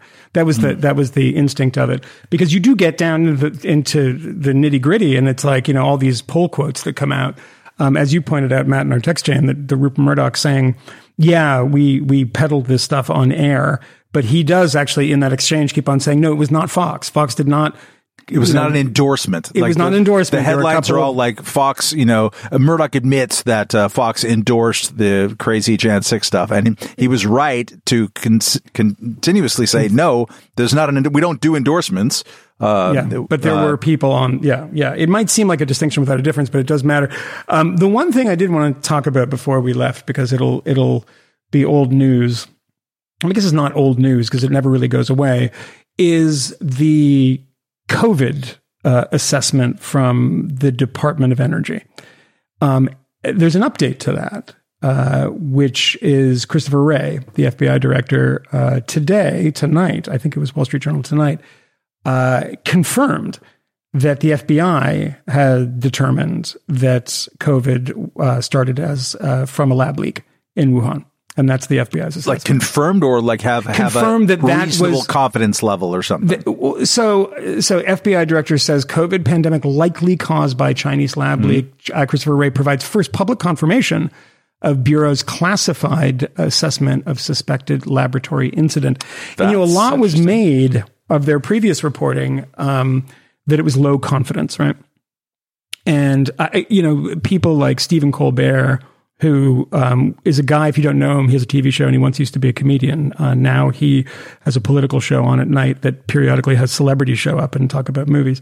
But uh, he went on a thing like, "Oh, it's like." Uh, you know, getting your this from the nuclear energy, like just like, why is the From the department? DMV. yeah, like it's like, why does the Department of Energy, blah blah blah? Well, it's you know, the Biden administration asked them to. Um, He said that happened. He said the phrase, and this is always the tell that both you're not funny and you're not uh, adding anything. Uh, stay in your lane. Yeah, that's. I mean, you're a comedian, and you're telling people to stay in your lane. okay, all right. Maybe you didn't think about that before you wrote it, but That's, there's that. yeah, right? maybe stay in your lane. But so that you know, the low confidence thing. I mean, they don't come out with these things for nothing. I mean, there's there's a lot of hedges they put in this, um, but there seems to be an emerging consensus from a lot of government. And imagine they are privy to a lot of stuff that we are not privy to, and I just thought it was important to mention because of what we're talking about with Chris and about the trust that people have in the media. And, you know, a lot of that is partisan, right? And, and, you know, before there was cable news, before there was the internet, before there was Twitter, it was almost inevitable that technology was going to catch up and this was going to happen. The exact result was going to happen because that news was very much coming from one perspective. And there was, you know, firing line on PBS, and then you'd have a couple of voices here and there in editorial pages, and some uh, papers were conservative. But on television and things like that, it was it was you know pretty much heavily weighted in one direction. Um, so I think there's, there's there's a lot of kind of residual feeling that people have that the media is left wing and the media is, loves Democrats, et cetera. So I don't trust them. I think that the new version of that um, definitely is, uh, you know, fiery but mostly peaceful, and it is definitely COVID. Uh, when you re- when I saw that headline, I said, "Well, there's nothing surprising about that." Um, Jon Stewart said the other day, by the way, um, on a, on his podcast that he does, um, but that's associated with his really bad television show, that when he went on Colbert and said, Hey, it's just kind of obvious that it came from the lab that was the Wuhan coronavirus lab. it's like the name of the building.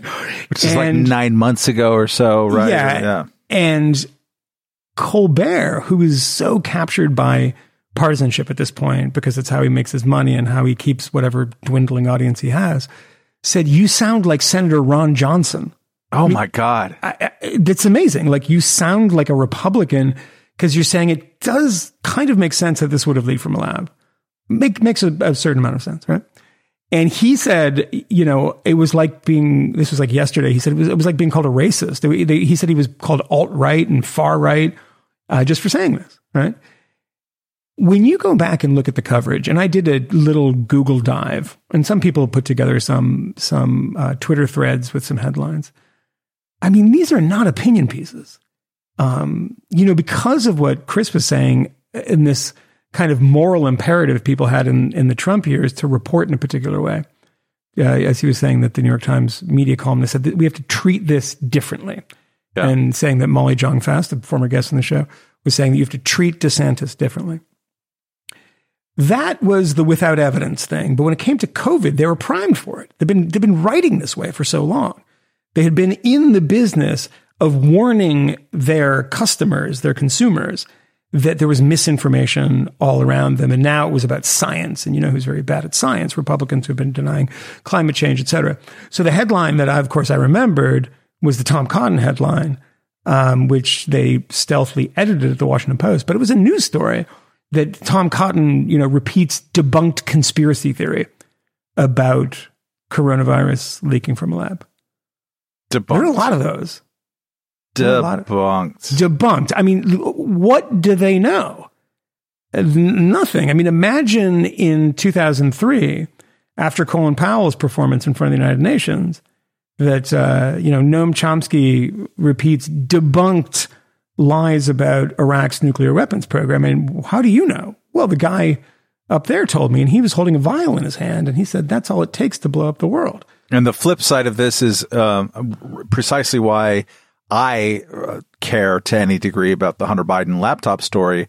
Maybe there's some corruption in there, and it's always grotesque to watch family members of Congress people, in addition to Congress people getting rich. Um, but mm-hmm. it was the way that that story, and Glenn Greenwald has been been just as usual, an absolute, you know, Gila monster about this, reminding people how uh, quickly and thoroughly this was called Russian disinformation by people mm-hmm. like, oh, we know we have, you know, we have this uh, uh, August uh, organization that has that is this classic. You know, this meets all the hallmarks of Russian disinformation immediately. Like he had no evidence; they had no evidence for it at the time. And this has come out in some of the Facebook files and Twitter file stuff. Um, uh, but they'll go immediately to that without actually having the evidence to cite a phrase. And, um, and this is why these moments are so infuriating. And he also realized, and someone put, uh, uh, mentioned this on social media four or five days ago, and I didn't see the title of the book, but there was a copy of a there's a book that came out talking uh, retrospectively about the satanic panic of the 80s and 90s, mm-hmm, mm-hmm. which was huge. I huge, mean, this is yeah. this is when ruined you lives. yeah, you could yeah. have repressed memory of five year olds talking about how these satanic, you know, childcare people uh, did horrible sexual abuse, and they would send, you know send people to prison for tens and twenties of years. And it's all, we all recognize that that was a moral panic and really shitty science and all naming it for the children. And apparently the book that is about that, that I can't cite, um, talked a lot about did the people who propagated that in real time and who were influential in real time, did they acknowledge their error and and and admit their mistake and say I'm sorry? No, they goddamn did not. Um, and that is I'm afraid what we're going to see and how you see reactions to the COVID lab leak stuff, certainly to the masking study that came out, the Cochrane review study that came out, um, uh, you know, doing the best possible international, uh, gold standard study of study type of things, um, to the best of their degree of knowledge negligible, Im, unmeasurable impact of wearing masks as opposed to not. There's a random mm-hmm. control uh, trials, which is what you need in, in actual things. And they, they lumped them all together and, and compared them and just nothing. And the people who, uh, you know, would call a mask critic a denier. Um, where do you go for your apology for this stuff? And they're not ready to apologize. Like, oh, that study was that study was crap. The Cochrane review, which they've heard of, you know, I've heard of only recently myself, but I read people who are actually good journalists like Jacob Sullum, John Tierney, describe to me what these things mean. And well, it's uh, like MSNBC, by the way, did, had a headline, and in the headline on the uh, Department of Energy uh, study that was leaked um, had a low level of confidence in the headline. And it, it seemed like the existence of the piece to say, no, no, no, no, no. Don't, no, we're still not okay with this lab leak stuff. Um, and why? Why would you not want to be instinctually on the side of something that makes complete sense? I mean, it's, you know, it seems obvious to anyone who's paying attention. Is it because you, you know, want to believe the Chinese Communist Party? Uh, the sort of occasionally genocidal Chinese Communist Party, um, who, by the way, we were praising in the first. Remember this? We were praising in the first months after um, uh, the COVID outbreak became a real thing for everyone before the lockdown, saying they're handling it in an incredible way. And I remember and the New York Times. By we, uh, that, that includes Donald Trump, by the way. Like, Donald Trump, of course, yeah. yeah. And I mean, he loves authoritarian responses to things. And, you know, he says, you know, if I if I had the power of you, Kim Jong Un, I'd I'd be very happy. But um, and you know, I, I remember them, the New York Times reporting that China had you know no no cases, no deaths in the past like two weeks or something. This was like 2021. And I was like, how the no. fuck? We talked about it in the show at the time. Yeah. How are you doing this? But, you know, it, this is the poison of the Donald Trump years and how it deranged people in, in so many ways that there's a editorial, an opinion piece in the New York Times today from Ana Marie Cox saying, you know, Hunter Biden has some explaining to do.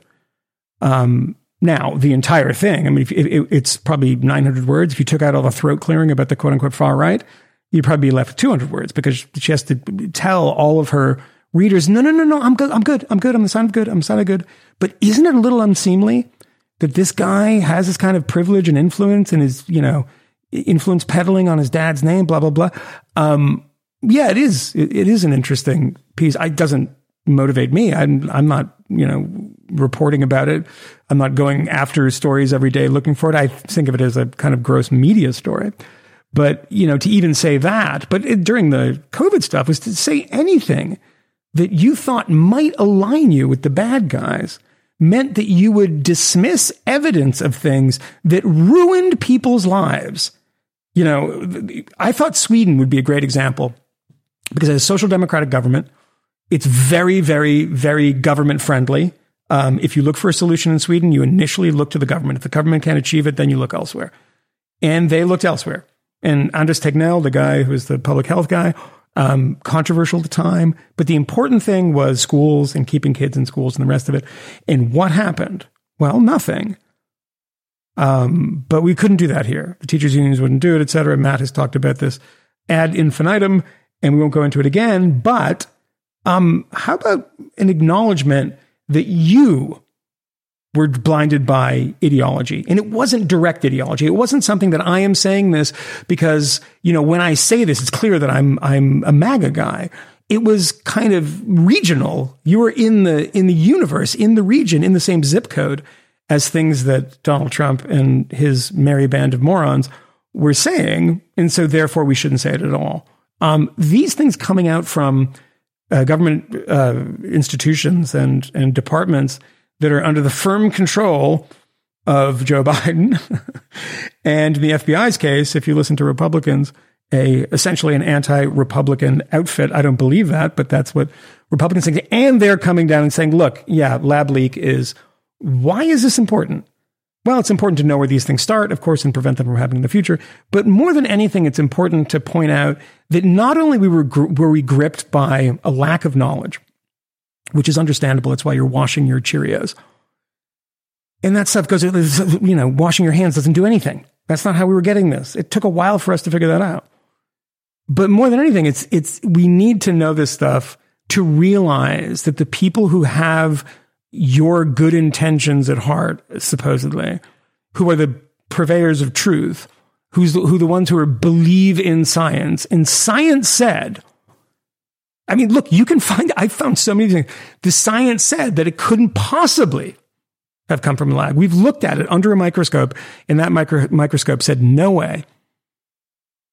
Apparently, the FBI doesn't have microscopes, nor does the Department of Energy. I tend to think uh, that the brief fad for uh, so-called explanatory journalism, which was the alleged uh, uh reason for the season of uh, Vox when it mm-hmm. first started, um, and this is idea that, you know, we're just, you know, sure, we might have ideological priors, but we're really just sort of like looking for technocratic truths out there. It didn't turn out to be, uh, the explanations of truth or like here's the tools from which you could arrive at your own truth uh, that might dis you know you might disagree with the journalist or whoever is putting this together but it gives you the the tools here's where you yeah. here's where you start looking to answer the questions um, that it's more, it was explaining how you should feel about it. And mm-hmm. uh, I uh, recommend people look at the last few days of Nate Silver's Twitter feed, the uh, 538 guy. Um, he's been going on a bit of a rampage about this with the lab leak stuff, um, with righteous fury against those who very uh, confidently and sneeringly dismissed everyone and not just dismissed them, but contributed to the atmosphere and sometimes the policies from which people who said this kind of stuff were banished from polite society or kicked off platforms uh, with certitude. Um, and he's really mad about this. Look at the reactions that he's that he's got from people. Um, people saying, "Look, uh, this is like you know television hosts, media uh, journalists uh, saying." Well, you know, it, it is understandable because you didn't want to give the far right and these, you know, all these sort of racist yahoos uh, ammunition. So this is kind of where the spirit is coming, from. and they're sort of justifying it to this day. And you're right, which, by the way, is how you um, how you give ballast to the far right. Because because if you say like we don't want to say these things because they're saying and the, and the things that they're saying broken clock or whatever happen to be right, people say, well, you know, those guys have, have been trustworthy and you haven't been um, coming down on the same side as people you don't like can sometimes be beneficial in neutralizing the people that you don't like. Yep. So anyway, all right. Well, we should bounce out of here, and, and we got a we got a good uh, long one uh, without Camille. We don't need him. We do not sorry, need him. I'm I don't I um I don't know. He's yeah. a, uh, Bill Cosby's uh, wife, Camille. My wife, Camille. Um, have you? I don't think I ever made that comparison before. No. no. All right. Well, needed to be gone. Right, well, that was fun. Stirewalt was fun. We're going to be. Uh, Camille is actually in in the city. Um, yeah, we should. Uh, the next couple days, we should. We're going to do some stuff in person. Yeah, anything, anything so but have better. a anything but have a meeting together. No, um, we won't have a meeting. We won't have a meeting. The wheels are coming off this motherfucker, and nobody cares.